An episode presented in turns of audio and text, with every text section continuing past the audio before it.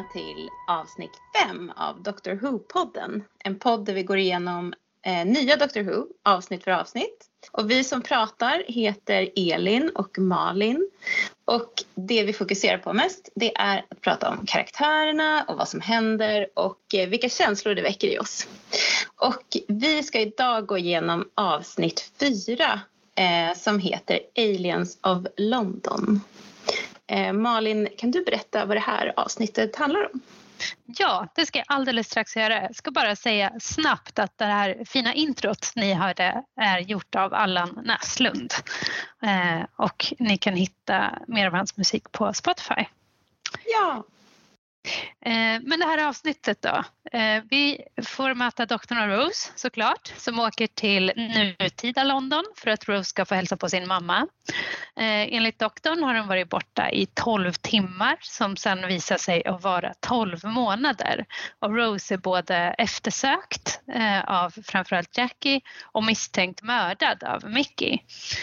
Eh, parallellt så störtar ett rymdskepp in i Big Ben och ner i Themsen och världen möts av insikten att mänskligheten inte är ensamma i universum.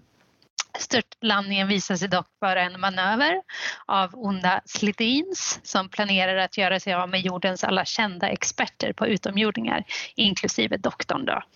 Detta genom att ta över politikers kropp kroppar och trycka in sina egna ganska stora gröna och läskiga utomjordingskroppar i politikernas vilket innebär att de får ett överskott av gas.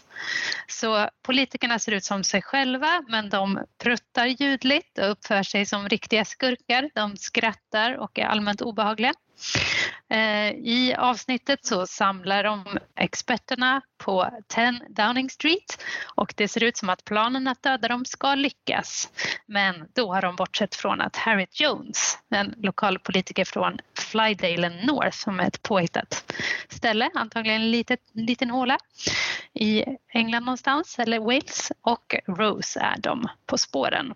Och där avslutar, eh, avslutas avsnittet för det här är en eh, del ett i en eh, två avsnitt om Slidins och eh, doktorn och Rose. Eh, så det här avsnittet är, kände du igen dig Elin i berättelsen av det här? ja jag känner så här, nu har, har, vi, nu har du sagt allt, nu, behöver vi, nu kan vi packa ihop och gå hem. Men, det var eh, väldigt, eh, väldigt eh, genomgående, eller väldigt ingående genomgång. Ja, men det finns mycket mer att säga. Ja, jag, trots att jag har sagt mycket så har jag inte, inte eh, utelämnat många detaljer som vi ska snart gå ner i detalj i, har jag tänkt mig. ja. Och det här avsnittet är ju kanske ett av, eller det är ju det första avsnittet som får lite lägre betyg på IMDB. Fast ändå en sjua. Ja. Det, är, det är ändå ganska bra. Med tanke på att det är bra. ett, ja men precis, det är ändå ett avsnitt som inte är så uppskattat kan man väl säga. Eh, om man, ja men generellt sett så, så, jag har väl aldrig hört någon säga att det här är ett favoritavsnitt. Eh, nej, ja, och jag tror inte att det kommer hända i eh, den här podden heller. Eller? Nej, nej, nej verkligen inte. Eh, men... Nej, men jag tror både du och jag kände väl lite så här när vi såg att det här var det avsnittet som skulle komma så kände vi lite så här, åh nej. Ja, hur ska det gå? trist, vad Hur ska vi kunna prata om de här pruttande utomjordingarna? Ja, ja men precis. Och det är väl också en... Alltså det är inte så... Jag tror att det här är ett avsnitt om man är så här... Ja, men jag är lite intresserad av att titta på Doctor Who. Jag ska ge det en chans. Jag har hört att det ska bli bättre efterhand. Eh, så tar Mm. man sig liksom igenom de första, det första avsnittet. Inte jättebra. Andra avsnittet, ja men ganska bra. Tredje avsnittet, ja. Och så kommer man hit och då tror jag att många ger upp lite grann. I alla fall Ja. så kände jag så, kommer jag ihåg Ja, när jag tittade första gången. Att här, jag vet inte om jag ska fortsätta titta på det här. Här serien. Verkligen. Men det har ju vissa kvaliteter faktiskt. Trots allt Mm. tycker jag. Vi Och ska- vi vill, ju också säga, vi vill väl också Ja. säga då till, till de som, eh, om det finns några som, som lyssnar på den här podden som inte har sett Dr Who tidigare, att eh, så här, håll ut. Det, kom, det finns så mycket, du kommer bli belönad om du fortsätter titta. Ja. Eh, men vi kan säga också att det här avsnittet då är skrivet av Russell T Davis som vi ju Mm. känner igen vid det här laget eh, och regisserat av Keith Book. Eh, och jag tyckte jag kollade upp lite kring eh, vad, det, vad som är inspirationen till det här. Och då så visade det sig att, kommer du ihåg bandet Girls Aloud? Mm, ja, alltså det låter bekant, men kan du uppfriska mitt minne kanske? Ja, jag, vet, alltså jag har ingen särskilt stark re, liksom, relation till dem. Eh, ett brittiskt liksom, tjejband. Eh, de gjorde en låt som heter Jump där Mm. de tar över eh, 10 Downing Street. Alltså det stället där eh, premiärministern bor i England. Ja, ja, ja, just det. Det är en Eh, jättebra låt ju. Ja, ja. Det tycker inte jag. Men eh, jag lyssnade på den och tittade på videon faktiskt just nu och var så här, jag bara, det här var väl inte så bra. Men, men, Ja, men det är en ja, rolig låt. Den ja, är, den är lite den är, rolig. visst, visst är den med i, eh, den är med i Love actually? Ja, det är Eh, den. Hugh Grant dansar runt till den där låten Ja. i Ten Downing Street. Ja, just det. Eller Mm. faktiskt så är det, det var tänkt så. Men sen så valde de att inte ta med Girls Alouds version utan eh, originalversionen av den här låten Jump.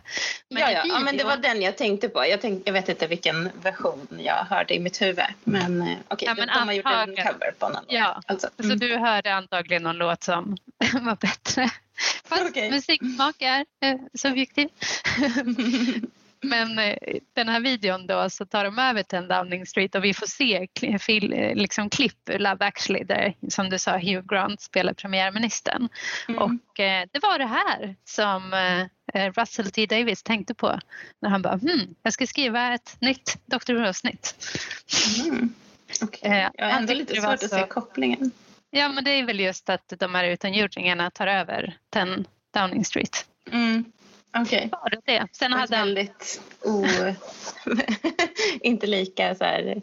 ehm, ja, men, nej, men det känns ändå lite så långt ifrån med de här aliens. Ja, okej. Verkligen, fast samtidigt så Al- Alltså, jag tittade på videon nyss och det var ganska intressant för att jag tyckte att den säger verkligen någonting om tidsåldern som eh, det här avsnittet, det är ju 2005, det sändes eh, eh, i april eh, 2005 eh, och eh, de, de här tjejerna i Girls Aloud, de, i den här videon så är de ganska så här, vad ska man säga, så här busigt sexiga och visar Mm. mycket hud och dansar utmanande. Mm. och det, Ja, alltså det är mycket så. Och Mm. det fick mig att tänka på, just nu så har vi den här debatten om Britney Spears. Eh, jag vet inte Mm. om du har hört om den här nya dokumentären. Eh, Mm. där de fram... Ja, Free Britney. Eller vad heter? Framing Britney Ja, Spears. just det. Just det, så heter den. Och den, där pratar de ju ganska mycket om hur eh, mycket skit hon får av media. Eh, liksom under den här tiden där å ena sidan så skulle tjejerna vara så här sexiga och liksom oskuldsfulla och spela på det. Å Mm. andra sidan så får de också stå till svars för att de liksom profiterar på sex och kallas slampiga och så vidare. Mm. Och jag tyckte att det var ganska intressant att se den videon i förhållande till vissa saker som dyker upp i det här avsnittet faktiskt. Jag kan eh, komma tillbaka till det sen. Mm. Men Ja, vad spännande. ja, för jag hörde i en podd som inte är en Dr Who-podd men de pratar just om den här eh, Britney Spears-filmen och liksom hur man upplever kanske att 2005 inte känns så länge sedan men det är ett annat klimat med vad man kan säga och vad man kan liksom göra och vad man skämtar om eh, Mm. än vad det är nu. Ja, just det. Ja, det kommer ju några sådana exempel i det här Ja. avsnittet. Ja, faktiskt. Så, så det tyckte jag var roligt. Mm. Eh, Men eh, det var alltså den här Girls Aloud-låten, det, inte var, det var inte den enda inspirationen, det var också någon annan sci-fi och så vidare. Och sen mm så tror jag också att eh, eh, eller det är mitt intryck i alla fall eftersom det här avsnittet också handlar mycket om Rose som kommer tillbaka till London och tiden har gått så handlar det ju ganska mycket om liksom, vad innebär det egentligen att vara en kompanjon eh, mm. till doktorn och bara komma tillbaka när världen har pågått och man själv har varit borta. Mm. Så mitt intryck ja. är kanske att det är den berättelsen som Russell T Davis egentligen vill Precis, alltså det underliggande spåret är ju lite grann vad hände efter att Rose försvann och hur, känns, hur går det, mm. vad händer liksom med hennes liv nu, hur kommer hennes liv påverkas? Mm. Eh, och alla hennes, eh, ja men hennes närmaste då, deras liv. Mm. Men också känns det också tycker jag som ett sätt att eh, men komma tillbaka till nutid och eller då, det här är ju ett år framåt i tiden då, eftersom de hamnar, de hamnar i 2006. Mm. Så det blir lite konstigt, det blir som fram, i fram, ett år i framtiden. Men eh, det är lite som att de eh, Ja men de, de, man kommer tillbaka till nutid och sen så har, gör man en utomjordingsattack på, mm. på nut, i nutid på, i den värld vi känner till.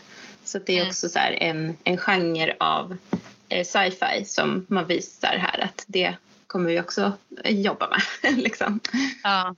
Och det är ganska ja. kul och man vill liksom få se hur folk reagerar på det. Vi hade ju det liksom i första avsnittet men då var det inte så tydligt att det var just utomjordingar. Då visste ju inte folk vad som hände riktigt. Men här så blir det liksom nyhetsrapportering, man tar in alla experter.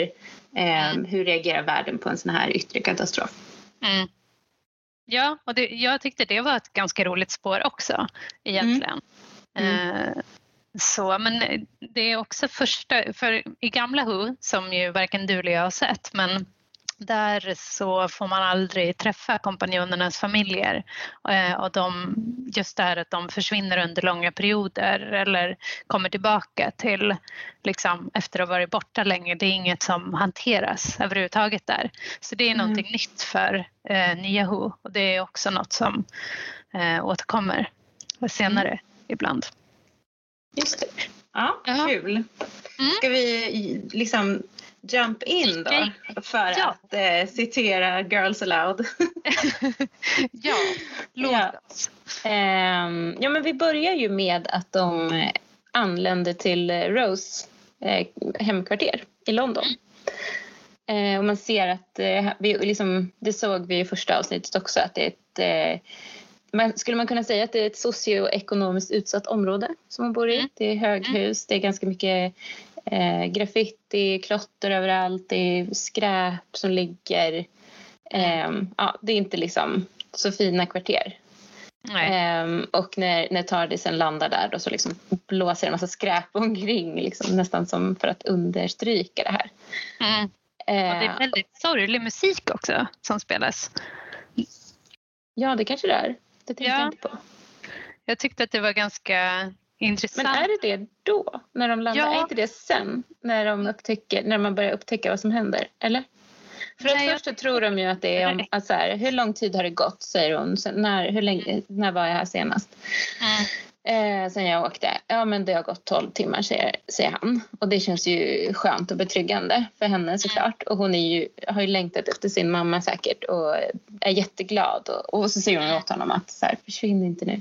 Och så springer hon upp för trapporna och då är det ju ganska glad musik har jag för mig. Men sen så är det som att han, man ser att han går utanför ja, Tardisen. Och så tittar han och då ser han en lapp och det är då liksom det är som att mm, och det liksom blir nästan det blir så obehagligt, det blir nästan skräckfilm av det. Mm. Det liksom så här sjunker och man förstår att nu är det någonting som händer här. Mm. Jag kommer inte ihåg vad det var som hände så jag, jag bara kände den där obehagskänslan av när musiken liksom vände. Mm. Um, och hon fortsätter springa upp för trappan. Man ser vad han ser och det är en missing, en lapp, liksom en efterlyst lapp eh, att hon är borta och man förstår att det måste ha gått mycket mer än, än 12 timmar. Och så mm. dyker hon in i lägenheten och Jackie är, liksom ser på henne och är helt förstummad. Ja, Och först så kommer ju eh, Rose in där och är bara så här, lägger ifrån sig nycklarna, ropar så här, hallå jag är hemma, jag har varit hos min kompis och allt är verkligen fortfarande för henne så här, jag har bara varit borta en stund. Och sen Mm. så kommer det som du säger, Jackie då. Ja, hon är, eh, hon är liksom i chock. Mm. Och, och sen så kommer doktorn springande efter och säger att eh, det var inte 12 timmar, det var 12 månader. Vilket också, och han säger det ganska glatt på sitt vanliga sätt och in, Mm. förstår liksom inte eh, innebörden det här har för alla. Utan det är Nej. lite som att han, så här, han ser människorna som små myror. Liksom. Det, är inte, det är inte så viktigt att det är timmar eller månader. Alltså tiden är liksom, alltså han har så stora perspektiv så för honom är inte ett år viktigt. Men för dem Nej. är det ju det. Ja, verkligen. Ja, det tänkte jag också på, men han bryr sig inte om, eller han liksom märker inte ens att det är eh, fel när han ställer in sig där. För, precis som du säger, det är liksom månad, timme, det spelar ingen roll. Eh, mm. Nej, men jag känner ju verkligen så här, men hur bra är du på att styra den här tardisen doktorn? Ja. Det, här händer, vi har redan sett det här hända flera gånger nu. Att eh, tardisen eh, ja, missar så pass grovt. Ja. Men det är väl Mm. det kanske som jag tänkte på, att det liksom missar grovt är så här, för honom är det kanske inte så. Eh, att, alltså så viktigt. Eller ja, det är det här The End of the World-avsnittet ja, eller Mm. där kanske inte missar grovt, där kanske han åker dit han har tänkt sig. Men liksom, vanligtvis är han kanske intresserad av en tidsålder snarare än en specifik plats eller jag vet inte. Mm. Ehm, men här blir det ju viktigt för människorna. Mm. Ja, Som- verkligen. Men eh, ja, vi går till, till introt och ehm, sen så är vi tillbaka igen. Och vi ser ett barn eh, måla graffiti på tardisen. Så det, men liksom, det understryker det här liksom, eh, samhället som är... eh, Alltså barnen är på vift. Allting är lite... Ja, det är inte riktigt... Alltså, att måla på tardisen, hur understår han sig? Och han skriver Bad Wolf Mm. där. Vilket kan göra att man får en, jag vet inte, en illavarslande känsla kring, kring doktorn kanske. Eh, eller ja, Ja, vi Men det vet ju känns- också från förra avsnittet att eh, den här eh, kvinnan där, eh, Gwyneth. Gwyneth, säger Bad Wolf också. Mm, Så nu precis. börjar man ju känna igen det Mm, lite. mm. Vi har hört det tidigare. Mm. Eh, illavarslande låter det i alla fall. Eh, och samtidigt så hör vi då Jackie skälla ut Rose, vilket är ganska förklarligt. Hon går igenom så olika stadier av, alltså så här att hon först chockad och så blir hon glad, liksom blir hon arg och sen så blir hon, eh, börjar hon fråga vad som har hänt. Alltså det, hon har ju massa känslomässiga processer nu som hon måste gå igenom. Mm. Eh, och så är det en polis där också såklart för att de måste ju eh, anmäla att hon inte längre är försvunnen. Mm. Och Jack, eh, Rose blir ju också, från att vara ganska eh, liksom glad och lugn och kul att vara tillbaka så blir hon också väldigt upprörd när hon ser vad... Precis, det är som att det sjunker in liksom långsamt och jag tänker Mm. att det måste vara helt fruktansvärt. Tänk att missa ett år av sitt liv på Mm. det sättet. Ehm, ja, men tänk om man hade barn. Jag tänk, alltså, nu har inte hon barn men det kanske finns barn i hennes alltså, Det händer ju så himla mycket på ett år. Mm. att bara missa ett år av sin familjs liv. Nej, men det, och liksom vad, vad hon har liksom utsatt sin familj för. För senast hon hörde av sig till, till Jackie, det var ju då i, i End of the World, eller hur? När hon ringde Mm. hem. Och Mm. Jackie var så här, vad är det med dig? Det är väl ingen, det, alltså, du har ju bara varit borta några timmar. Eller och hon säger inte det, men Rose Mm. förstår att det är ingenting konstigt som har hänt. Alltså för, för Jackie har hon, har hon inte varit borta eh, länge. Liksom. Men eh, det måste ju då ha varit det sista eh, samtalet och efter det så måste ju Jackie verkligen ha gått igenom det i huvudet och funderat så här, vad betyder det, vad ville hon säga, vad hände Mm. liksom. Mm. Men jag lyssnade på en podcast där de pratade om det här avsnittet. Eh, och då så sa de liksom att eh, om de hade fått reda på att Rose hade åkt iväg med en man som kallade sig för doktorn Så skulle det ha varit ännu värre. Verkligen. Alltså så här, vilket seriemördarnamn. Ja, usch. Ja, väldigt obehagligt. Men polisen frågar ju en fråga som känns eh, som att den kanske är ställd för publikens skull. Mm. Han frågar, har ni... För han, eh, doktorn säger så här, om det är mitt fel. Han, jag har anställt henne som min följeslagare. Och då Mm. frågar polisen så här, är det, ja, är det ett, ett, en, ett sexuellt förhållande ni har? eh, och då är de bara så här, nej, nej, absolut inte. Att, Och det är eh, roligt där för, för Rose hon har ju inte, alltså på den blick hon ger där, det syns ju att det är inget som har slagit henne ens. Hon ser bara Nej. lite så här konstigt äcklad ut nästan. Uh, skulle Mm. vi ha haft sexuellt relation? Ehm, så. Mm. Och det känns ju skönt tycker jag Mm, som jag inte är ett fan också. av att eh, det ska vara några sexuella anspelningar mellan doktorn och hans följeslagare. Så, Mm. eh, så det, det, ja men här liksom, det kan ju vara lite så här, man, publiken kanske undrar, här ställer de frågan och de förnekar det och då kan man kanske lämna det Mm. bakom sig. Ehm, ja, och sen så sen håller ju Jackie på att anklaga doktorn då så här och säger hur gammal är du egentligen? Är du 40 eller 45? Eh, men det visar sig att han är mycket äldre än så. Och eh, hittar henne på internet? Och du säger att du är en doktor. Vad är du? Och han bara, jag är en doktor, säger han. Men han är ju inte en doktor, han är ju den doktorn. Doktorn. Ja, Ja, så det tycker jag är Så konstigt det att var väldigt så förvirrande tycker jag också. Mm. Ja, för han, jag menar han är ju inte en doktor. Eh, men då så smäller hon till honom. Mm. Det gör ju doktorn lite chockad tror jag. Ja, han blir Mm. ganska irriterad av, över, över Mm. det. Mm. och sen så är det ju, eh, byter vi scen. Och, att de behövde eh, lugna ner sig här allihopa kändes det Ja, som. det är väldigt hetsigt och hett och så. Men sen så får man ju se då hur liksom Jackie och Rose kramas och gråter och ehm, Jackie säger också så här, det, det som skrämmer mig mest av allt är att du inte kan berätta, att du fortfarande inte kan berätta var du har varit och hur, varför har du inte ringt och sådär. Och det är ju Mm. svårt för Rose att förklara. Hon kan inte säga så här, men jag, jag, jag tänkte ringa. För hon förstår inte, hon, hon visste ju inte att det hade gått så lång tid. Mm. Eh, Det hade ju varit hemskt såklart om man var borta ett år och bara nej men jag glömde ringa på ett år. Ja, så jag tycker det är lite så här, varför är det så hemligt? Det är, alltså, varför kan man inte berätta det för sin mamma? Micke vet om var hon är till exempel.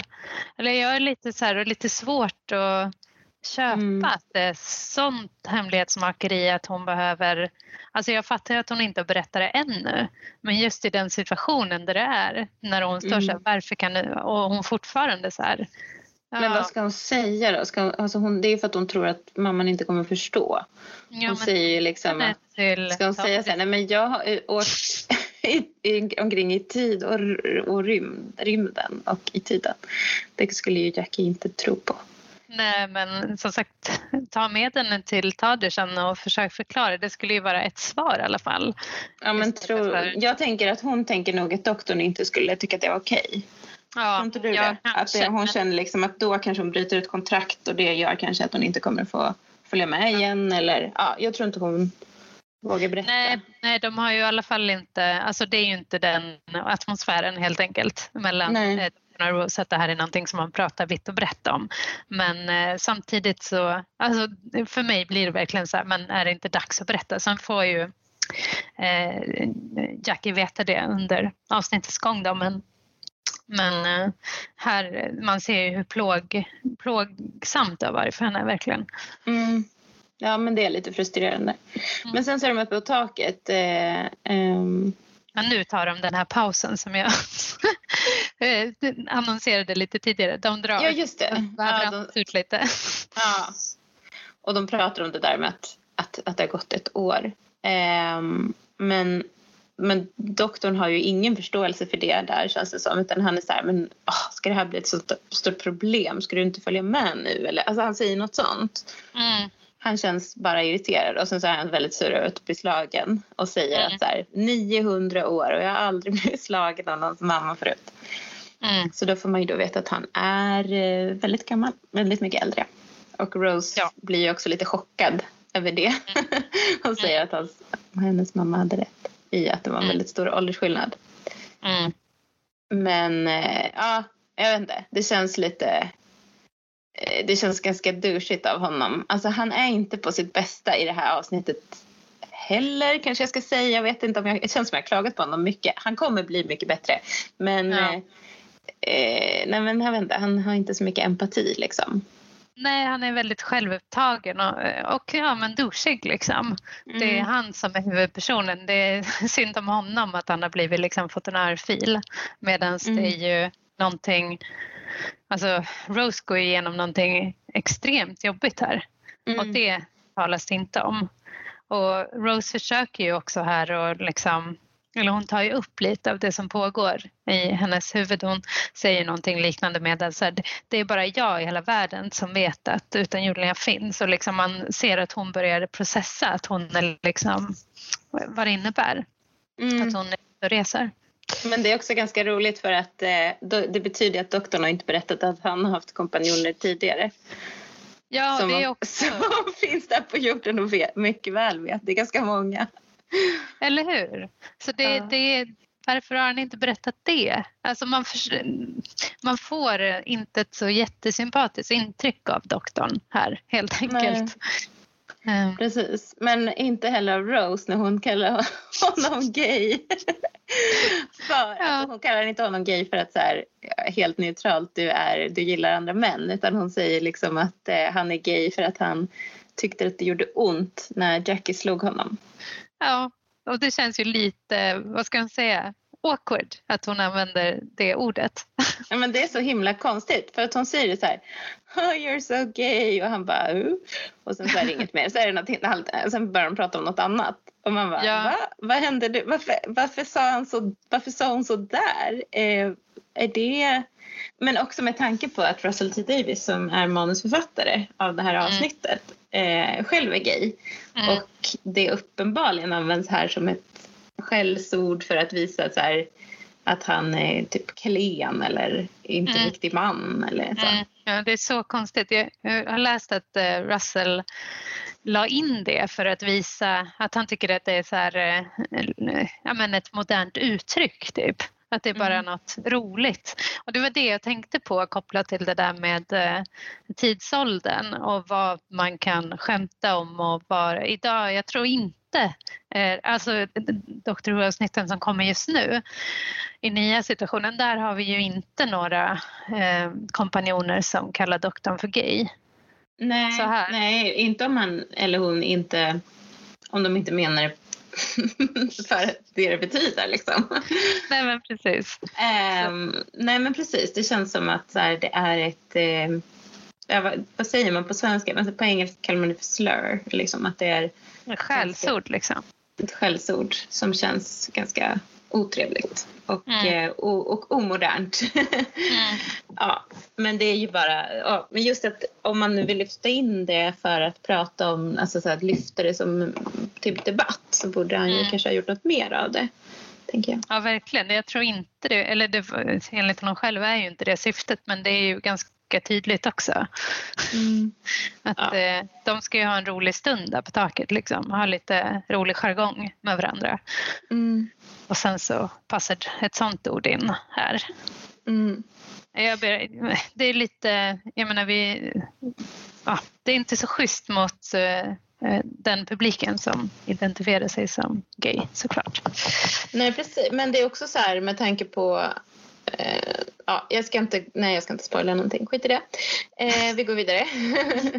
men hon säger också så här, varje konversation med dig eh, blir helt galen eller så här, goes mental säger hon. Mm. Eh, och det tycker jag var är ganska bra beskrivet. För jag känner också det. Hon försöker alltid prata, det är som att hon hela tiden försöker prata om saker som är viktiga för henne och fråga honom.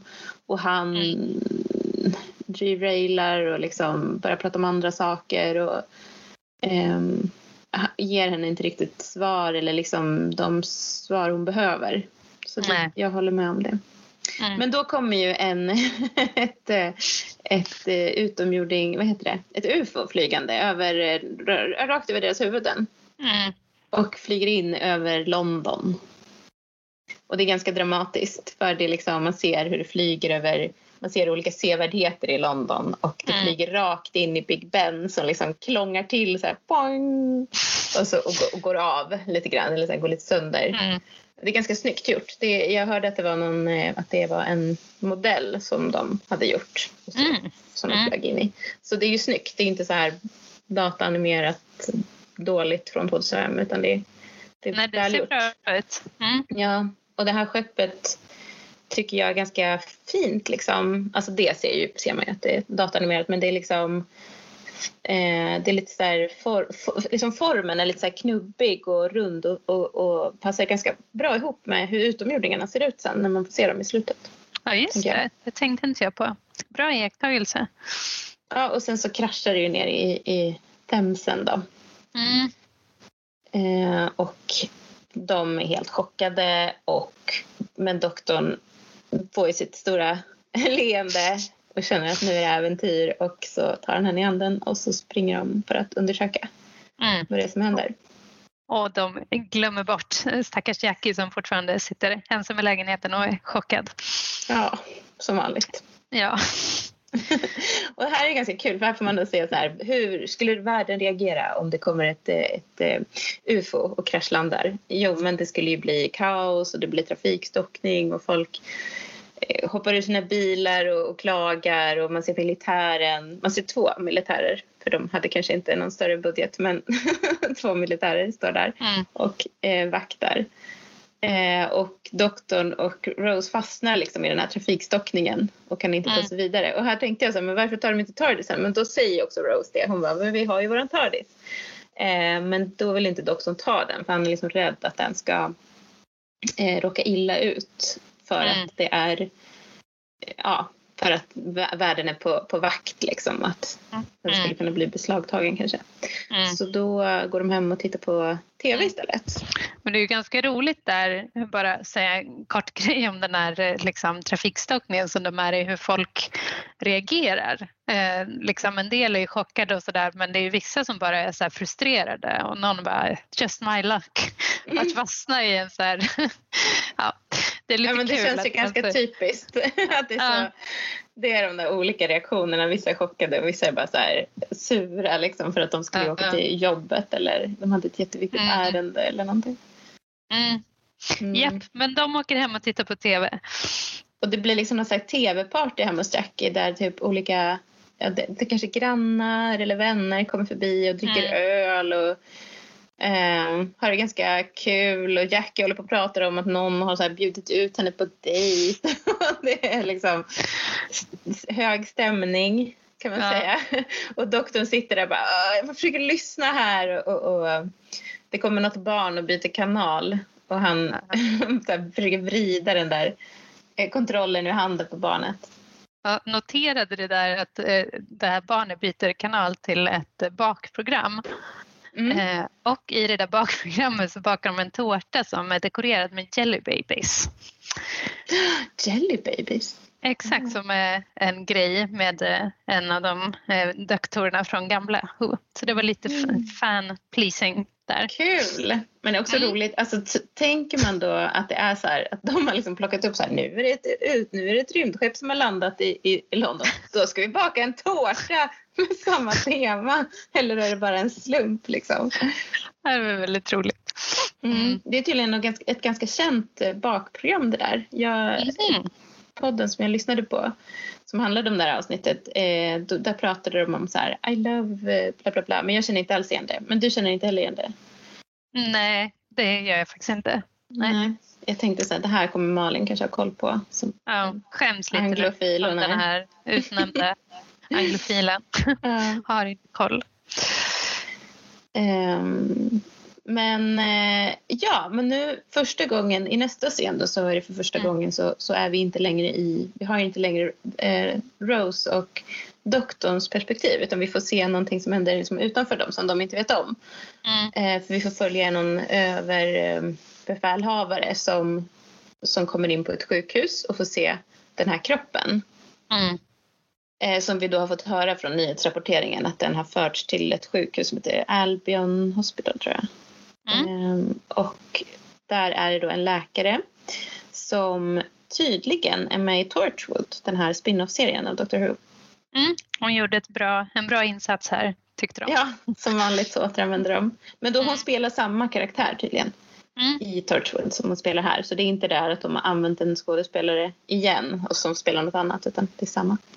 Eh, men hon säger då att det här är, hon bekräftar att det är en eh, utomjordisk kropp och att den är död. Men de Mm. lyfter liksom på ett lakan och vi får inte se. Och hela avsnittet är väldigt mycket så att ehm, vi får inte veta. Vi, hela, vi hålls på halster väldigt länge kring vad som händer och Mm. vad som egentligen pågår. Mm. Ehm, Men man får ju sen- intrycket av att alltså när de tittar på dem utomjordingen eh, att det, det är helt sjukt. ja, ja, men precis. Det är något helt sjukt. Bara, herregud, vad är det här? Mm. liksom. De kan inte tro sina ögon. Nej, nej men verkligen. Och hon säger också att hon har skannat eh, hjärnan så hon har, den är helt eh, absolut utomjordisk säger hon. Mm. Och sen, men sen springer hon efter honom och frågar så här, är det sant det de säger om premiärministern? Men hon får inget svar. Så man, får, man förstår att det är någonting som har hänt. Men man får inte veta vad. Mm. Och då blir det ett klipp igen, eller hur? Precis, vi får väl se en, en annan minister eh, Mm. som kliver ur en bil som heter Joseph Green. Och eh, nu, alltså jag är dålig på, amerik- eller som, eh, inte amerikansk, eh, brittisk politik och så. Men det här är alltså någon minister förstår jag. Mm. Han är inte bara minister utan också minister i sockerstandarder i exporterad konfekt. det, det verkar inte så superviktigt. Nej, Eh, men vi kan återkomma till det också. ja, reporten påpekar att det här är ingen viktig person i, i sammanhanget. Mm. Men på något sätt så blir han ändå, han är ändå nä, nästa i, eh, ja, han kommer ju då få ta över som premiärminister. Men jag ska inte gå händelserna i förväg. Vi, vi får möta eh, Indra Ganesh som är någon slags assistent som Mm. försöker hålla ordning på, på allting. Mm. Eh, och vi får också träffa Harriet Jones som är någon Ja. slags... Eh, vad, vad är hon då? Hon är någon slags parlamentsledamot? Ja, ja, eller precis. Hon är en MP säger de från det här lilla påhittade stället. Då. Alltså Mm. det är inte påhittat i serien utan det, det finns inte i verkligheten. Flydale, Flydale North. Eh, men hon, hon kommer ju jag kan också säga att Harriet Jones är en ganska känd skådespelare i Storbritannien. Spelas av Ja, hon är ju Penelope Wilton. Ja, vad känner du igen henne ifrån? från Downton Abbey såklart. Såklart, där hon spelar Isabel Crawley. Mm. Eh, hade du, när, eh, down, när du såg Downton Abbey, hade du sett Dr Who då? Nej, det var tvärtom. Jag såg, Ah. Who, eller jag såg Downton Abbey först och sen såg jag Doctor Who. Och, eh, så jag kände igen henne då och tyckte att det var kul. Och sen, jag tycker om henne. Mm. Ja. Ja, Hon är också känd från an, någon, en, flera filmer. Ja. Mm. Jag säger att hon har varit med i den här uh, Ricky Gervais serie Afterlife bland annat. Just det, ja det är hon ju med i. Ja. Tänkte och du också? i Shaun of the Dead som inte jag har sett. Men det verkar vara många som känner igen henne därifrån. Mm, den har jag också sett tror jag men eh, det var länge sedan och jag kommer tyvärr inte ihåg henne. Nej. Men hon, hon är ju bra. Vi Mm. Förstår ju redan här att hon liksom är speciell. Eller hon är ju där för att eh, prata. Hon kommer ju från en, som sagt, inte heller en viktig person men tycker själv att hon kanske har ett, ett, en viktig sak att prata med premiärministern om. Så hon, Ja, hon är väldigt av. envis. Hon vill Mm. verkligen inte gå därifrån med oförrättat ärende. mm, Eh, men. MP betyder Member of Parliament, eller hur? ja precis. Så då borde ja. Men då, ehm, ja hon blir liksom avfärdad och får inte komma vidare. Vi får följa den här assistenten då, Indra, som berättar för eh, den här sockerministern Joseph Green att Mm. nu kommer han vara premiärminister eller bara blir tillförordnad premiärminister Mm. eller någonting. Eftersom, för att han säger att eh, the cabinet, liksom kabinettet, jag vet inte vad heter det på svenska, är strandat utanför London och staden är avstängd. Mm, Någonting har hänt. De har väl sett till att det har blivit så här. mm, Eh, och eh, hans reaktion är ju då att han då, nu får vi det första eh, pruttskämtet. Han, han Mm. släpper sig och eh, säger oh, jag har nervös mage. Och man ser, det här är ju liksom de här stela britterna. Indra försöker hålla god min när det här händer. Ja, det är ju det här. Alltså, och det här med pruttarna och fisarna, vad man nu säger, kommer ju återkomma ganska mycket. Mm. Och, alltså man bara, såklart tänker man typ, ja just det, det här är ju också menat att barn ska tycka att det här är kul. Mm. Ja, Eh, det är lite det är för- som barnservice barns- igen. Ja, men så försökte jag också vara så här, är det roligt kanske att tänka sig att sådana här personer med makt, politiker också människor som pruttar. Men jag tyckte, nej, det här är inte kul, eller hur? Ja, Nej men det är verkligen inte min typ av humor och säkert inte, men vissa kanske tycker att det här är kul. Eh, liksom. eh, det, det, men vi ska väl säga att det här är inte typiskt Doctor Who eh, heller. Men är det Russell T Davids humor, undrar man ju. Mm, nej, jag vet inte. Jag känner inte att det, liksom, att det här är någonting som återkommer.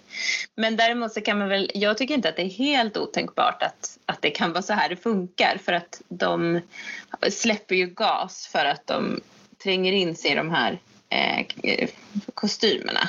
Men vi kan Ja. komma till det sen när vi Mm.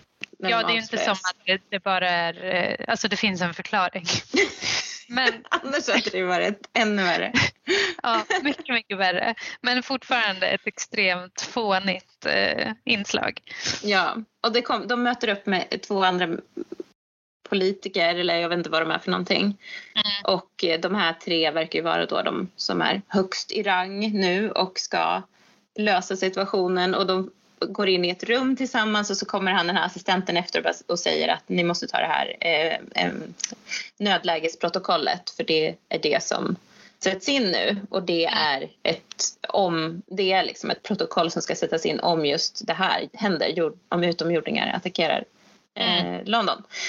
Så um, ja, men det är ju ganska, tror du att det finns ett sånt här protokoll på riktigt? Alltså något, något sånt lär ju finnas. Kanske Mm. inte just när det gäller utomjordingar, jag vet inte, kanske. Men eh, undrar om de har den i en röd väska. En, en portfölj sådär. Nej, Som- jag vet inte. Det känns lite så här, papper. ja. Alltså det var ju väldigt fint, fina papper. Ja, Ja, verkligen. Ja, men det, precis, det kan ju vara så att det finns så här, kris om någonting. Här, det är kanske mer allmänt formulerat. Det kanske inte Ja, formulerat som- terrorattacker. utomjordingar. Det här är ju en typ av Exakt. terrorattack kan man ju Ja. säga. Ja, men det kan man väl säga. Mm. Men sen så går de in i, och nu när de blir ensamma i rummet då ehm, skrattar de ju ondsint tillsammans. Så man förstår ju att det här är... det här- de här superskurkar. och eh, man får ju inga svar utan bara många frågor. Många, många frågor. Och många fisar. Ja. Mm. Ehm, ja. Sen är vi tillbaka hos doktorn igen, eller hur? Mm. Han tycker att det var för mycket människor i den där lägenheten, vilket man kan Mm. förstå. Så han, han, vill, han ska gå ut och få lite luft kanske, eller vandra eller någonting. Mm. Och Rose följer efter och är orolig för att, att han ska försvinna. För, så för att visa att han inte kommer försvinna så får hon en nyckel till Tardisen av honom. Mm. Det är ju en stor grej. Mm.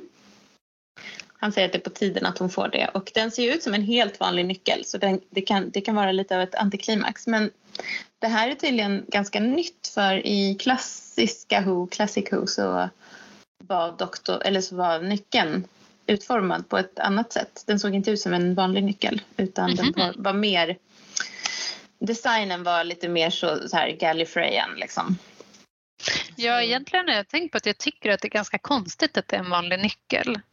Eh, Man vet ju att det ser ut som ett, eh, en telefonbox eller en polisbox men, men eh, ja, jag vet inte. Jag har alltid tyckt det som en, varför har de en vanlig nyckel för? Mm. Det är väl, jag, jag gillar det ganska mycket för att det känns ehm, ja, men för att det känns så himla vanligt och Mm. eh, vardagligt. Och, ja, men det är kul på något sätt. Men känns ju inte som att om den här ehm, farkosten tillverkades på Gallifrey så skulle den ju inte nyckeln ha sett ut så. Man kanske kan tänka sig att nyckeln har sett annorlunda ut men att den har anpassat sig till Alltså att, att TARDISen har fastnat i den här formen. Jag vet. Ja, just det. Mm. Intressant. Mm. Man, man, får, man får tänka, man får göra sin egen kanon kanske. Eller det är inte kanon, man får göra sin egen teori liksom. Mm. Ja, men jag gillar den teorin. Ja, jag köper den. Eh, Även om jag nog hade gillat en sån Gallifreyan-nyckel också. Mm. Men nu ser vi också hur Mickey kommer ut på balkongen eller vad det är. Den här ja, utanför sin lägenhet. har ju ingen ringt Mickey. Ingen har ringt Mickey. Ingen har pratat om honom eller ens tänkt på honom känns det som. Hon har ju ändå varit hemma ganska länge. Mm. Eh, han går ut och eh, se, får syn på... Jag visste inte att de bodde så nära varandra men hon får, han får i alla fall syn på eh, doktorn där, mm. ner, där nere på innergården. Och eh, det har ju han letat, han har ju liksom hållit utkik efter doktorn i ett år så han blir mm. ju, han springer efter och mm. försöker hinna ikapp men, men tar det sen åker iväg och han så precis när han liksom försöker stoppa den så rusar han rakt in i väggen. Ja, och får den här igen jag tycker det är så dubbelt hur Mickey är porträtterad i de här tidiga mm. avsnitten. Där liksom, man ser ju också efter att han har rusat ut i väggen att han försöker se lite cool ut typ när han reser sig upp. Ja. Eh, för att verka som att ja, men, eh, det var inget konstigt som hände här. Mm. Och det mm. känns så taskigt mot honom tycker jag. Ja, verkligen. Jag, jag tänkte när jag såg det här, han, han som spelar eh, Mickey heter Noel Clark. Och tänkte mm. så här, men han kanske inte är en så bra skådespelare. Han mm. överspelar så mycket. Han springer mm. rakt in i väggen och liksom flyger upp med ben. Alltså det är mycket så här kroppskomik som inte känns så kul. Men det här ja. kanske är återigen det här det ska vara kul för barn. Ja. Eh, man ska skratta lite. För att sen senare i avsnittet så gör han ju ett väldigt bra jobb med att mm. Eh, alltså, visa känslor och så. Så mm. det är nog mer regin, att man försöker göra honom till en ganska överdriven, liksom lite clownaktig karaktär. Men jag tycker det känns väldigt orättvist mot, mot den här karaktären faktiskt. För det känns som att han har varit med om något alldeles fruktansvärt. Verkligen. Eh, men det kommer vi ju till mm. Eh, senare. För nu ska vi tillbaka till parlamentet igen. Ja, precis. Här har vi, vi ser Harry Jones som försöker fortfarande ta sig in för att träffa premiärministern. Ja. Hon har någon sån idé om någonting som hon kallar för cottage hospitals. Jag fattar inte mm. vad det är. Nej, men hon blir men här avbruten. säger hon också en, en ganska intressant sak. Mm. Eh, för att hon försöker ju, som du sa, få, få träffa premiärministern och får inte komma in och då säger hon så här I'm hardly one of the babes. Eh, ja. I'm backbencher. Ja. eh, och det här det är en hänvisning till valet 1997 när Blair gjorde en så jätte, alltså Tony Blair som var eh, premiärminister då, mm. Eh, segrade stort och så fick han in eh, rekordmånga kvinnor i parlamentet. Han fick in 100 kvin 101 kvinnor från Labour Party eh, och då talades det i media om dem, de här kvinnorna som the Blair Babes. Nej. Det ledde till jättestor debatt då om liksom kvinnohat och kvinnors roll i politiken. Mm. Eh, och, och eh, det är intressant idag, eller 2019 när det var val förra gången, då är det bara tio av de här hundra en kvinnorna kvar. Nej, vad sorgligt. Ja, det är. Men, Men det är ganska roligt att de lägger in det här, att hon mm. säger det. Uh, ja, för det där fattade inte jag alls. The one of the babes. Jag var så va? Alltså jag bara bortsåg från det för att jag förstod inte. Uh.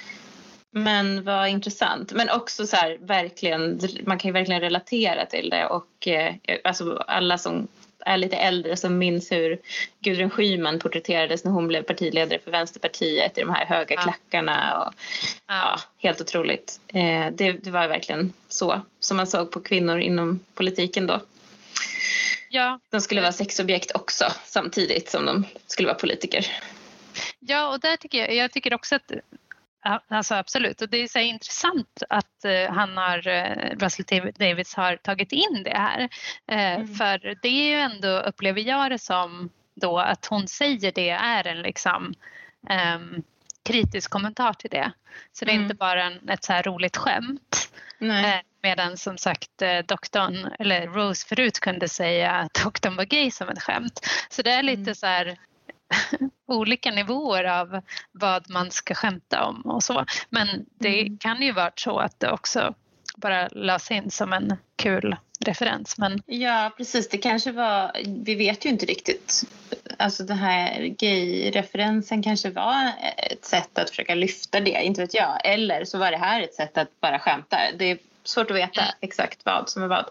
Men, men det var ju intressant i alla fall och det känns ju som att hon känns ju som en bra och kompetent person. Eller jag vet inte, jag vet ingenting om hennes cottage hospitals men det känns i alla fall som att hon har tänkt till, hon har tänkt igenom planen och hon, har, hon är väldigt dedikerad till att försöka eh, få ja. upp den på agendan.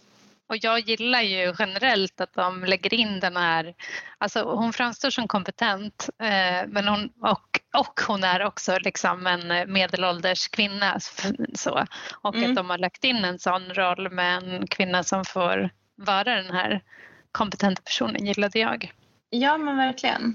Eh, men hon träffar ju då det här, nu är det den här Mr Green då som har blivit Mm. Eh, premiärminister eller som tagit hans roll. Och, hans, och hon försöker få, prata med honom och få hans uppmärksamhet och hon säger, han säger åt henne att eh, skärpa sig för att det här mm. det är det är mycket, och det har han ju rätt i såklart. Alltså att det, de kan inte hålla på och prata om andra saker nu för nu finns det mycket, mycket viktigare saker mm. som händer. Och då går ju de iväg allihopa och lämnar eh, dörren öppen och hon smyger in för att mm. lämna sin, sitt förslag då i hans portfölj. Och då hittar hon det här eh, nödlägesprotokollet. Och av någon mm. anledning så sätter hon sig och liksom bara, vad är det som händer? Alltså jag vet inte riktigt varför. Men hon sätter sig och läser det. Hon förstår att... att något är lurt helt enkelt. Mm, vilket gör att hon sen kommer att avslöja dem. Så det är ju spännande. Mm. Mm. Och i nästa scen så ser vi då, eh, då är vi tillbaka på Albion Hospital och ser den här läkaren eh, som tog hand om den här utomjordingen. Och det börjar liksom banka eh, lite otäckt. Och där, nu är vi tillbaka på de här de, de döda som reste sig igen. Mm. Väldigt otäckt. De döda på bårhuset som mm. vi såg i förra avsnittet. Eh, så det är lite skräckkänsla. Eh, och det är liksom korsklipps lite med att doktorn är också där och håller på att försöka ta sig in. Mm. Eh, men kommer in i ett rum fullt med militärer mm. som riktar sina vapen mot honom. Um, men samt, sen när de då hör att någonting händer, den här eh, utomjordingen då bryter sig lös. Då på något sätt så lyckas doktorn bara, han har inte ens visat sitt eh, psychic paper utan han bara tar, tar befälet och säger följ mig. Han säger väl typ försvarsplan delta. Ja. Och då förstår alla, förstår alla att man bara kan följa efter dem. Det är jättekonstigt. Ja, det är väldigt konstigt. Det känns som att mm. militären borde inte militärer skulle inte, ska väl inte följa efter någon som inte är deras som inte är över dem i rang. Som, ja, det är jättekonstigt men de gör det i alla fall. Det är en militär själv eller något liknande. Exakt. Um, och det, de, han, han säger åt dem att de får inte skjuta. Man ser den här utomjordingen komma springande och man ser då att det är en gris. Mm. Det är ett grishuvud men det är en gris som springer på två ben och har kläder på sig. Mm. Och, han, och den kommer springande genom korridoren mot en militär som då blir så himla rädd så att den, han skjuter eh, grisen. Mm. Eh, och, och det är jättehemskt och, och, och, och doktorn blir jättearg. Och, och jag tycker att... faktiskt att det är en av de få scenerna i det här avsnittet där jag faktiskt tycker om doktorn. Ja. Eh, och han gör en eh, ganska bra insats där jag känner igen doktorn och den Precis, han, han kunde, men han, ja, en bättre insats hade ju varit om han hade lyckats rädda den här stackars grisens liv. Det gör han ju inte. Nej. Eh, men han säger i alla fall att den var ju bara rädd. Den, mm. den var livrädd. Det var därför den sprang. Mm. Och eh, vi får då, de, sen tillbaka då i, eh, på undersökningsbordet så berättar, dock, berättar doktorn. Doktorn kallar det för en, eh, för en sjöjungfru. Mm. Alltså att man, det är en vanlig gris men man har satt ihop den på ett sätt. Alltså man har, man har manipulerat den. Någon har manipulerat med den. Mm. Och hon, den här läkaren säger ju då att men jag såg ju att det var eh, alltså hjärnan var ju wired bla bla bla. Det här måste vara någonting utomjordiskt. Ehm, och de förklarar då liksom att det här är någon som har ja, gjort någonting med den här eh, helt vanliga grisen. Mm. Ehm, väldigt sorgligt för den. Ja, och man börjar ju verkligen förstå liksom doktorn också. Det går upp eh, för doktorn att det är någonting som är ganska fel här. Mm. Precis. Vad- Vem har gjort det här och varför? Mm. Eh, aliens are faking aliens, säger hon, den Mm. här doktorn, eller läkaren rättare sagt. Precis, det finns Det bara lite- en för det här. Precis. Och den här, det blir lite som, det är lite som ett Frankensteins monster. Mm. Eh, Så man förstår att det är någonting som händer. Eh, men samtidigt då så eh, är vi på, tillbaka på Downing Street och eh, då har ju den här överbefälhavaren kommit dit och skäller ut eh, Mr Green för att han inte har agerat tillräckligt. Eh, och Harriet Jones hon vågar inte visa att hon har smugit sig in där så hon gömmer sig i en garderob Mm. eller något. Och eh, ser dem när, de, när det här händer och det blir som en liten fars. Ja. Olika pruttar och någon som sh- sh- shaking my booty. och, ja, det är plågsamt faktiskt. eh, ja, verkligen. Det, det är det. De är inte, men man, det man förstår av det här det är att utomjordingarna själva vis, är ju inte rädda för att avslöja sig utan de, ehm, de skämtar ju själva med sitt, sina gasläckor eller vad man ska säga. Ja. Eh, och överbefäl, överbefälhavaren blir ju superirriterad men och inte alls road. Och då så öppnar de då en dragkedja i pannan. Helt rimligt. Eh, helt rimligt. Väldigt konstigt. Ja. Och det börjar lysa blått från det här eh, glipan. Och samtidigt så släcks allting runt omkring. Alla lampor släcks. Så det verkar påverka eh, elektriciteten i rummet när de gör det här. Ehm, och de liksom tar av sig sina människoskal. Och jag tycker det är ganska snyggt gjort för att man Mm. får inte se vad som händer riktigt utan man får se, alltså man får se det vid, från Harriets perspektiv och man ser hennes öga och hur hon ser så att allting är liksom fortfarande ganska luddigt. Mm. Man förstår bara att de har tagit av sig sina skal och sen så att de tar över den här överbefälhavaren. Mm. Och hinner också med att säga så här semi-sexistiskt eller skämt igen. Eh, Ja. Ja, ja men säg. De säger ju, för han får en ny kropp då, en av dem, eller en av de här slidinsen får en ny kropp och då säger han det var skönt att slippa den andra, eh, även om jag hade ganska kul. Jag hade en fru och ett barn och en eh, bonde för mig själv. Det var Inte ett mycket barn, bra. en, en, fru, en fru, en um, älskarinna Ja, och så. en ung bonde. Och en Ja, ett barn hade varit ännu värre om man, eftersom det kändes som att han pratade om sex. Ja, det var inte meningen att jag ska slänga in någon slags pedofilskämt. Eller skämt. Eh, De har inte, absolut inte gjort det. Men en fru, en älskarinna, älskarinna och en bonde. Eh, ja. Och så Mm. skrattar de gott åt det. Och jag tycker igen är det lite så här att man ska tycka att det är lite kul att eh, med anspelningar till eh, homo, eh, homosexuella, homosexuella relationer. Mm. Ja, precis. Det, och eh, liksom överhuvudtaget att det känns väldigt sexistiskt.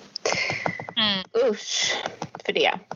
Ehm, men vi lämnar utomjordingarna en stund och eh, nu så kommer en av de mest känslomässiga scenerna Ja. när Mickey kommer in i Jackies lägenhet och eh, får syn på Rose där bland alla människor. Mm. Och alla tystnar och ser väldigt skuldmedvetna ut, tänker jag. Tycker jag i alla fall. Mm. Eh, och Rose reser sig och sa, säger att hon att jag, jag skulle höra av mig.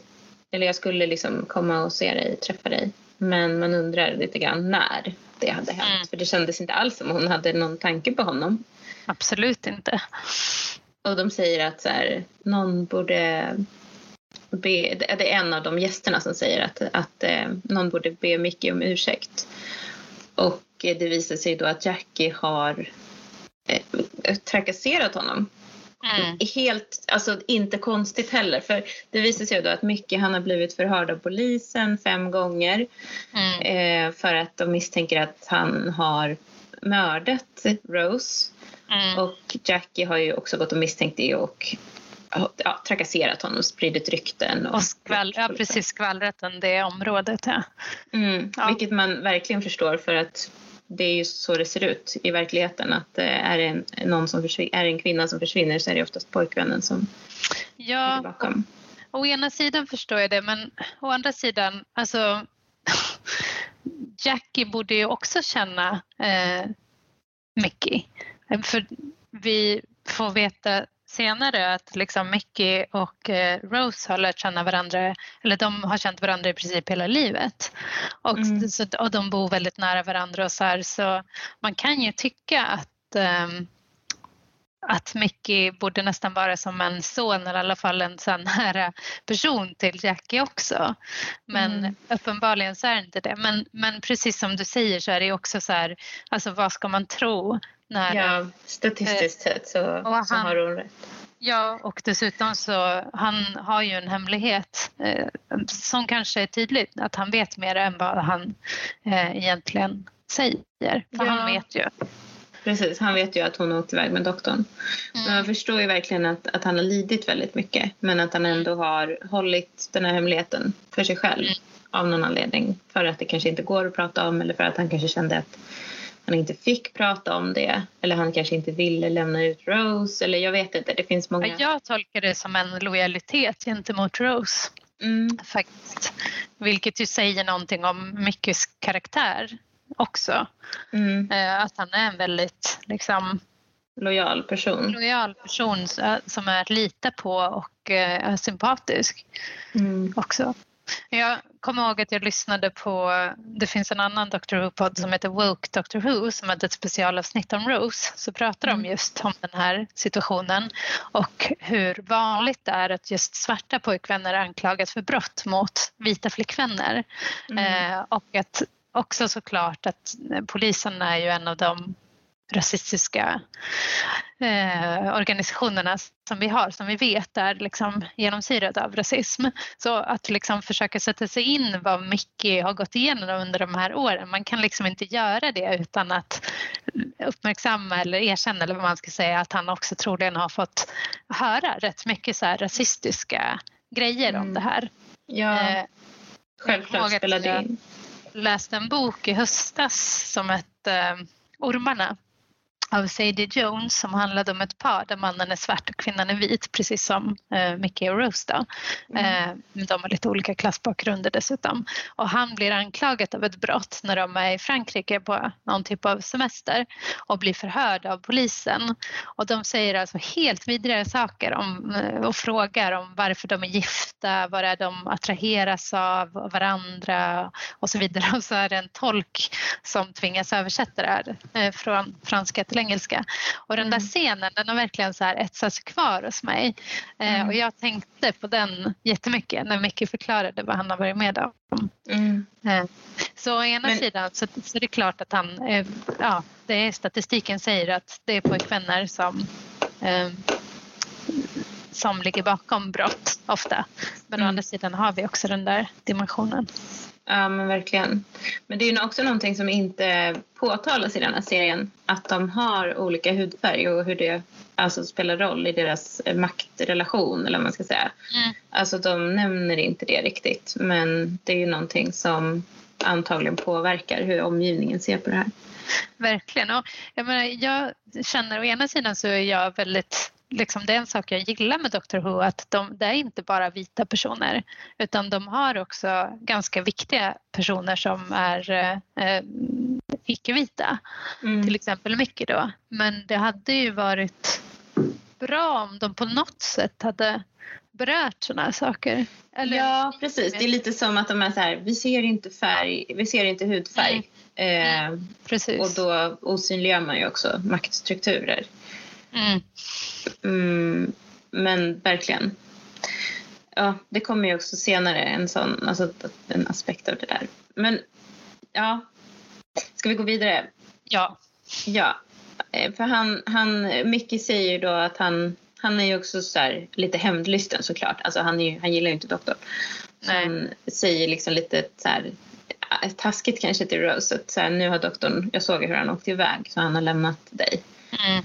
Eh, och Rose, då, blir hon, då glömmer ju hon Mickey igen på en gång. Mm. Och hela den situationen och blir jättestressad och går ut för att leta efter honom och säger att, eh, eller går ut och letar efter Tardisen och säger att det, han lovade att han inte skulle åka ifrån mig. Mm. Och visar också att hon har fått nyckeln. Ehm, och Mickey frågar liksom, är, är han din pojkvän? Och Rose säger att nej, han är inte min pojkvän, han är någonting mycket, mycket viktigare. Och det visar ju att hon, ja, hon sätter ju, hon värderar ju doktorn mycket, mycket högre än, än Mickey. Ja. Ja, det är så hårt mot Mickey faktiskt. Hon har Mm. inte någon liksom, medkänsla med honom faktiskt.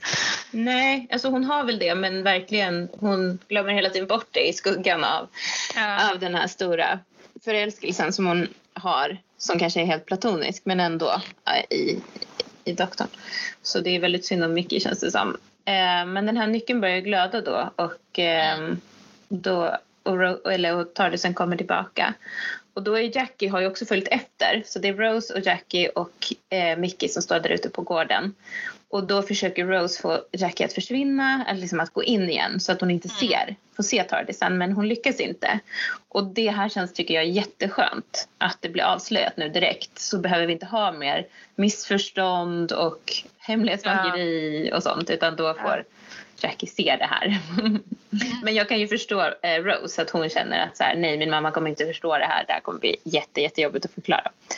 ja. Och Ehm, Jackie hon har gör ju rätt i det. strax en ganska...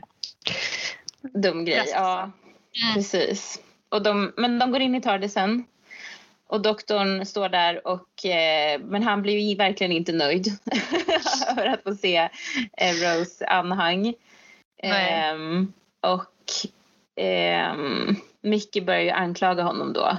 Men doktorn är ju superotrevlig och använder så här härskartekniker genom att säga kalla honom för fel namn, kalla honom för Ricky istället för Mickey och Mm. säger att han är dum och ja, men han är jätteosympatisk. Mm. Ehm, och Jackie blir ju eh, superstressad över det här och eh, det hon får se och kan liksom inte riktigt ta in det så hon springer upp till lägenheten. Ehm, men eh, doktorn är väldigt så här, fokuserad på problemet. Eh, vad är det som händer? Vi måste lösa det här. Eh, the problem at hand liksom. Mm. Eh, och då säger ju Mickey någonting ganska smart för han säger så här, det är ju, ja, men, det är ju inte ett bra sätt att invadera om man sätter hela världen på red alert. Och Nej. det lyssnar ju doktorn på. Ja. Och det sätter ju igång hans process också. ja, så han bidrar med någonting Ja, eh, till doktorns överraskning i alla fall. precis.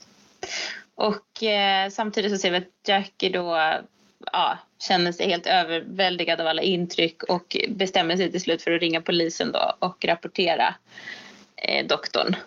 Mm. Eh, och då sätts ju ett larm igång eftersom ordet doktorn är ett slags sökord som, som sätter igång ett eh, larmsystem. Så på datorskärmarna där på Downing Street så, så lyser det rött och så står det så här, doktorn. Vilket är ganska roligt. Det är ganska kul faktiskt. Mm. Och det, det, nu, blir, nu förstår man ju då att doktorn och Rose kommer att bli, eller de blir upphämtade av militären helt enkelt. Ja men precis, men innan det så har Ja ju Mickey och ja, Rose ett väldigt går jag. intimt samtal som är fi- Ja. väldigt fint tycker jag. Ja, och här ser man ju att det finns en kemi mellan dem. Ja, och det, ja, men det är det här som blir så dubbelt att liksom att Rose gör så här med honom. Att hon å ena sidan kan vara så här, doktorn är mycket viktigare än en pojkvän någonsin kan vara och springer iväg och sen så helt plötsligt kan hon vara jätteömsint och verkligen visa den här värmen och kärleken. Och, alltså det måste Precis, och flörtar. Man Ja, ser att hon precis. flörtar lite med honom. De är Ja. väldigt nära att kyssa varandra. Mm. Och eh, hon frågar ju också så här, har du träffat någon, du har dejtat någon annan under det här året? Och han bara, nej det har jag inte gjort. Men det är mest för att alla tror att jag har mördat dig. Ja. Men, eh, men doktorn avbryter deras fina intima stund för att han har ju spårat det här rymdskeppet Ja. eh, och gjort en rekonstruktion och ser då att det här rymdskeppet har ju har flugit runt jorden och startade också på jorden. Eller hur? Visst var det så? Ja. De, har varit, de, de här utomjordingarna har varit där längre än vad de har utgett sig för att vara helt enkelt. Precis, de kommer ju på någonting viktigt där. Det jag också tänkte på här det var att han höll på bankade på, på, på skärmen, Ja, eller monitorn. Och det känns lite som, det man, har ju man ser ju det tidigare också när han håller på och försöker styra Tardisen så har han lite problem. Då tar han någon slags hammare och börjar banka. Men jag känner liksom att doktorn hanterar teknik på ett ganska hårdhänt sätt. ja. Ja, det var bara en parentes, men eh, det var en observation. Eh, men precis, nu så blir de, ska de, när de ska, de ska ge sig ut, de ska, istället för att ta Tardisen så ska de köra bil. Mm, doktorn tycker att Mickey kan köra, men då blir de ju eh, omringade av eh, militär och polis och det är världens pådrag. Och Mickey blir ju svinrädd och med tanke på att han är en svart man från ett eh, socioekonomiskt utsatt område så förstår man ju det. ja Alltså, det är inte- varit misstänkt precis. för att mörda. Mordmisstänkt. Ja. Alltså ingenting bra kan hända så han sticker ju och gömmer sig och det är, för, förstår man ju. Eh, så här känner man ju starkt white privilege när doktorn bara take me to your leader och är så himla glad och avslappnad och så hamnar doktorn och Rose i en eh, limousin Mm. när de ska åka till, till parlamentet eller till Downing Street. Jag vet inte. Mm. Mm. Ehm, vill du lägga Sen till får- något? Nej, nej men det är ju, alltså det, här är igen en sån här där doktorn och Rose fastnar i någon så här, gud vad härligt vi har det tillsammans moment eh, där de liksom glömmer bort allt som pågår och istället bara så här, åh, eh, Rose säger, åh jag är på väg till Downing Street, vem kunde ha trott det? Och, alltså de sitter och har roligt i äventyret. Mm. Vilket jag generellt sett brukar tycka är ganska kul men, men, eh, och härligt att se deras relation så. Men, men i det här avsnittet är jag ju ganska sur på doktorn och Rose. Ja. Så jag, så jag uppskattade inte det här. Nej men precis, Man känner, jag känner också det att min eh, sympati ligger hos mycket just nu och då har, jag inte, då har jag inte så mycket till övers för deras gulliga eh, kemi mellan varandra liksom. Nej. Ehm, ja, precis. De, de pratar också om någon Patrick Moore. Vet du vem det är? De säger Nej. så här, Åh, vi måste ta in den största experten på, de, de måste ta in den största experten på utomjordingar och det, vem är det? Hon bara, det är Patrick Moore. Och han bara, nej men alltså, det är ju jag. Jag vet inte vem det är heller. Okej, Nej. jag hade hoppats att du hade kollat upp det. jag kollade inte. Jag har missat Eller- det. Dåligt. Ja. Vi skiter i det. Men eh, de är inte oroliga för mycket heller som mycket väl kan ha blivit tagen av polisen, misshandlad, eh, bortförd. Men det, bryr de sig, det tänker de inte på. Mm. En sak som vi glömde bort det var att när de var inne i Tardisen så höll de på och kollade på olika kanaler på tv Mm. och då så ser de ju eh, någonting som doktorn känner igen då, någonting eh, som man kallar för UNIT som är United, United Nations Intelligence eh, Task Force. Mm. Eh, som då han säger är någonting som... Ja, man får höra en reporter som berättar att det är experter på rymden och utomjordisk aktivitet. Mm. Typ. Och doktorn säger att han känner dem och har varit i kontakt med dem. Och Rose säger att men om du känner dem så kan du väl eh, jag vet inte, kontakta dem eller vad hon säger. Och då säger han att han har förändrats mycket. Så man förstår ju att det här är någonting som kommer från eh, Classic Who eller från tidigare seriens Mm. rötter. Liksom. Mm. Men det här är ju första gången de dyker upp då, den här unit specialstyrkan i nya Who. Mm. Mm. Precis. Ehm. Och eh, vad händer nu här då? Jackie får besök av en eh, fisande polis. Där förstår man att det är inte bra. Det är inte bra. Dålig i magen. Ehm, precis, det börjar hända saker.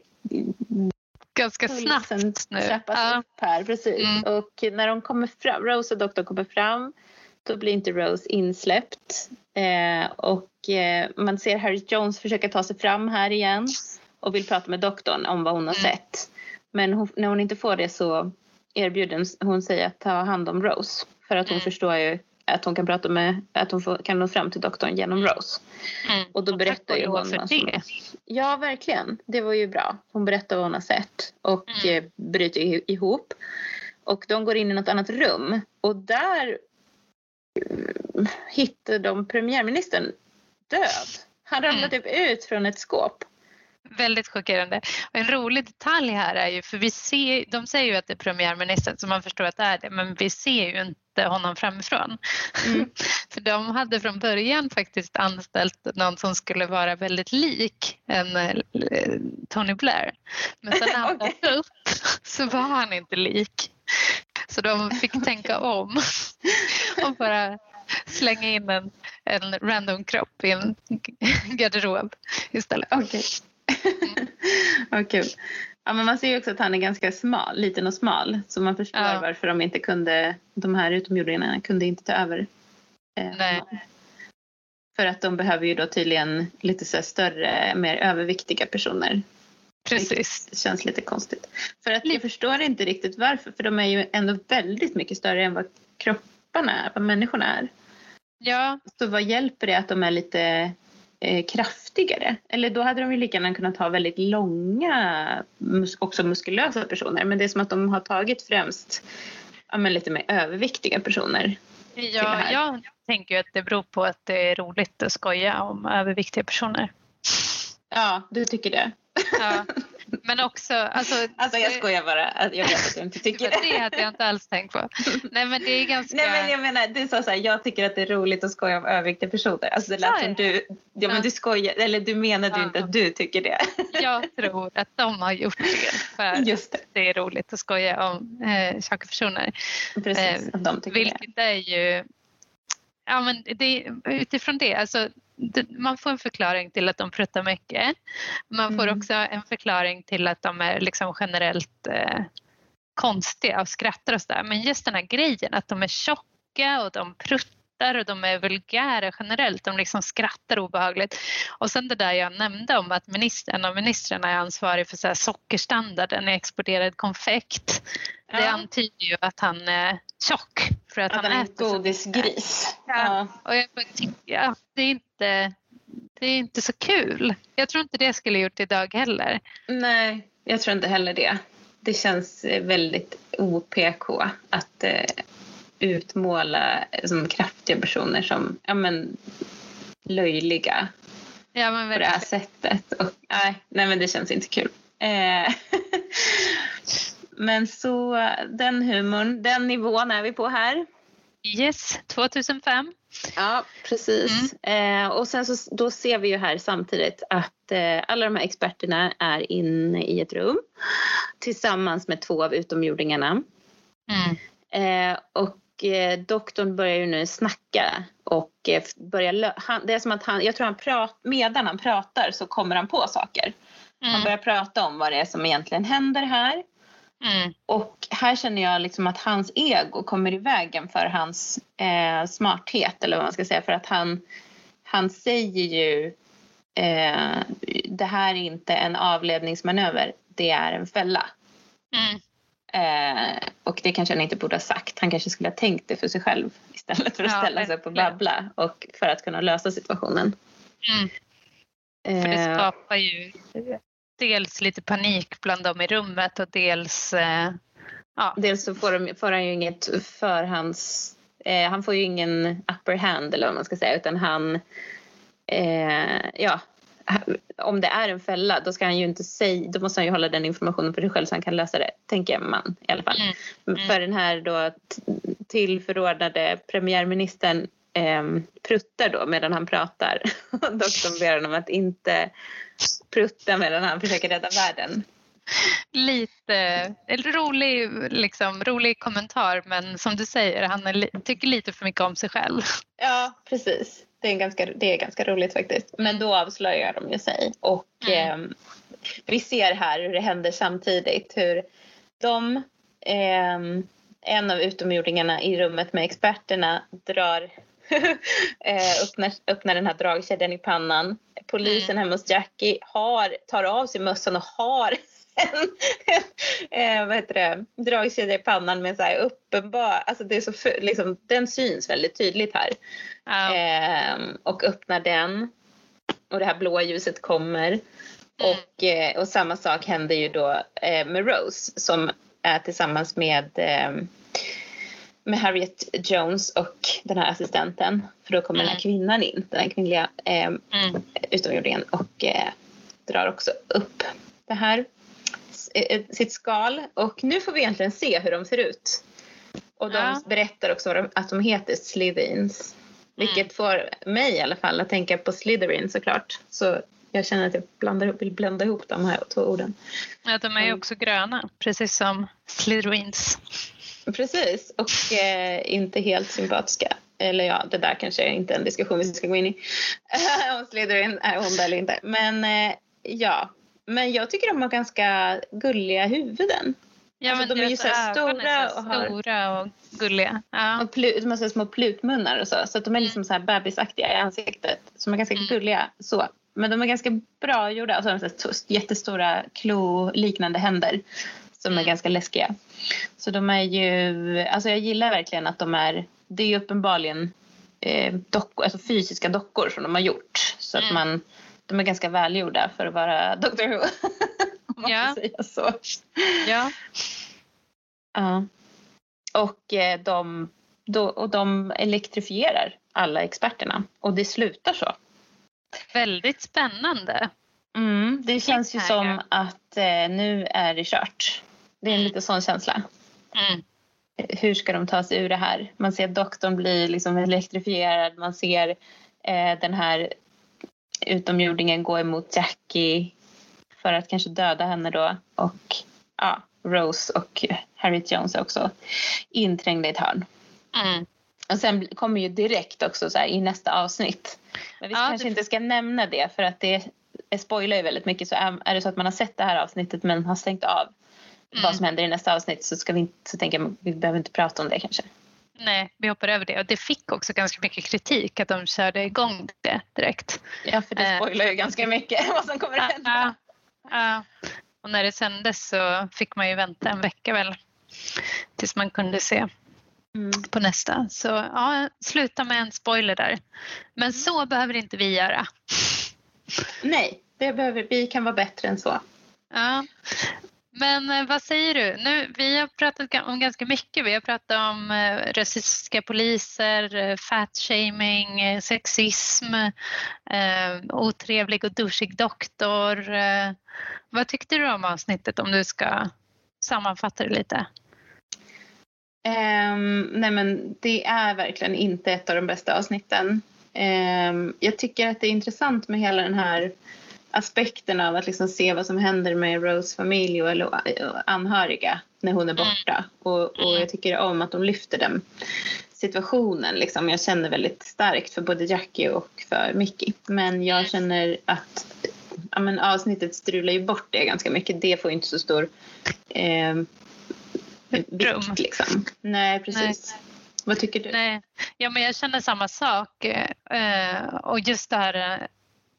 Ja, för mig, jag sa det inledningsvis också, att jag tycker att det är det som är det som är givande med det här avsnittet. Just den eh, storylinen. Vad händer Mm. när kompanjen kommer tillbaka? Och jag tänker också att avsnittet heter ju eh, Aliens in London. Och det är klart att man tänker på Slytherins men man kan ju lika gärna också tolka det som att eh, Rose kommer tillbaka och känner sig väldigt alien. Mm, just det, verkligen. Eh, vi brukar också ge betyg till hur doktorn har klarat sig ur situationen i, den här, eh, i det här avsnittet. Men det kan vi inte riktigt göra den här gången utan det tänker jag vi väntar med till nästa avsnitt Ja. kanske. Eller Fast jag kan ändå, det tycker jag också, men samtidigt så, alltså, vi har ju pekat på en del saker som doktorn gör det här avsnittet. Alltså han är ganska dryg, otrevlig, eh, tycker om sig själv och så här. Så det gör ändå att jag tycker inte att han är direkt en clever doktor i det här avsnittet. Nej, nej, precis. Men det som han gör är ändå att han kommer fram till, han kommer ju på att det här är en diversion. Eh, Ja. Att Ja. det här är någonting, han, kommer, han lyckas också spåra det här skeppet och se att det kommer från jorden. Han förstår att det är någonting annat som är på gång och han förstår på slutet att det är en fälla. Så han kommer ju på en del saker. Ja. Vi kan ju se hur han, Han löser det. Eller hur det löser sig. Ja, i nästa avsnitt helt enkelt. Vem skulle du vilja ge veckans hedersomnämnande till då? Svårt att inte säga Harriet Jones. Varför tycker du att hon förtjänar det? Därför att hon är eh, bra, välspelad, rolig. Eh, eller rolig är hon inte, men alltså hon gör en bra insats helt enkelt och man ser att det här är en person att räkna med. Eh, och eh, som jag sa tidigare så tycker jag också att det är kul att det kommer in en så här medelålders kvinna som, som vet vad som gäller. Mm. Ja, vad har du för precis. person? Och också vill, kan jag lägga till att hon, Alltså i hennes ihärdighet gör ju att hon avslöjar utomjordingarna. Även om hon inte hinner göra det i tid för att rädda doktorn så, så är det ju ändå... Eh, det känns ändå viktigt att nämna. Ja, det är hon som är clever i det här avsnittet. Ja, kan man säga. Eh, nej, men jag skulle då vilja ge veckans hedersomnämnande till Mickey som har väntat tålmodigt i ett helt år på Rose. Inte avslöjat eh, henne då, Mm. eller doktorn, för någon fast han har liksom varit mordanklagad och eh, som ändå med ett varmt hjärta tar emot henne igen. Så Mm. jag tycker verkligen alltså, han har lidit mycket och förtjänar ett hedersomnämnande. Ja, det gör han. Vad fint. Mm. Mm. Ja, Det var det. det var, det var det här avsnittet. Och eh, det blir spännande att se hur det här ska lösas. Ja, får vi se om vi lyckas prata i en och en halv timme om upplösningen också. Det blir Har vi pratat en och en halv timme? Åh, herregud. Ja. Eh, ja, vi pratar alltid så länge. Eh, vi kan väl säga också innan vi avslutar att eh, om ni vill eh, ge oss kommentarer eller komma med beröm eller något annat så får ni gärna mejla oss till drwho-podden eh, snabelaggmail.com och eh, ni får också jättegärna ge oss betyg där vi nu är. Vi har faktiskt inte börjat, nu när vi spelar in där har vi inte börjat lägga upp avsnitten än. Men eh, ge oss gärna betyg. och tipsa andra om podden som ni tror skulle gilla den. Ja. ja, det var allt för det här avsnittet. Ja. Ja. Tack så mycket för idag. Tack, hej då! Hej då!